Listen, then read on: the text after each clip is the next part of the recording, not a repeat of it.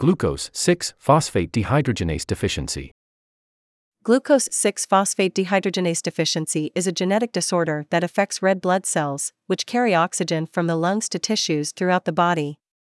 In affected individuals, a defect in an enzyme called glucose 6 phosphate dehydrogenase causes red blood cells to break down prematurely.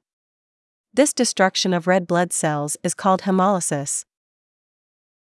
The most common medical problem associated with glucose 6 phosphate dehydrogenase deficiency is hemolytic anemia, which occurs when red blood cells are destroyed faster than the body can replace them.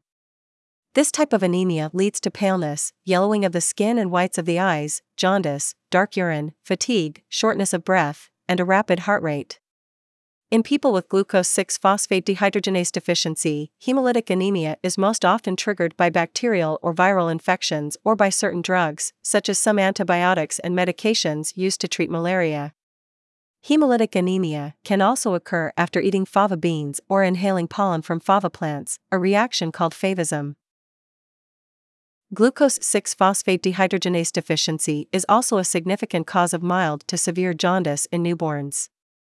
Many people with this disorder, however, never experience any signs or symptoms and are unaware that they have the condition.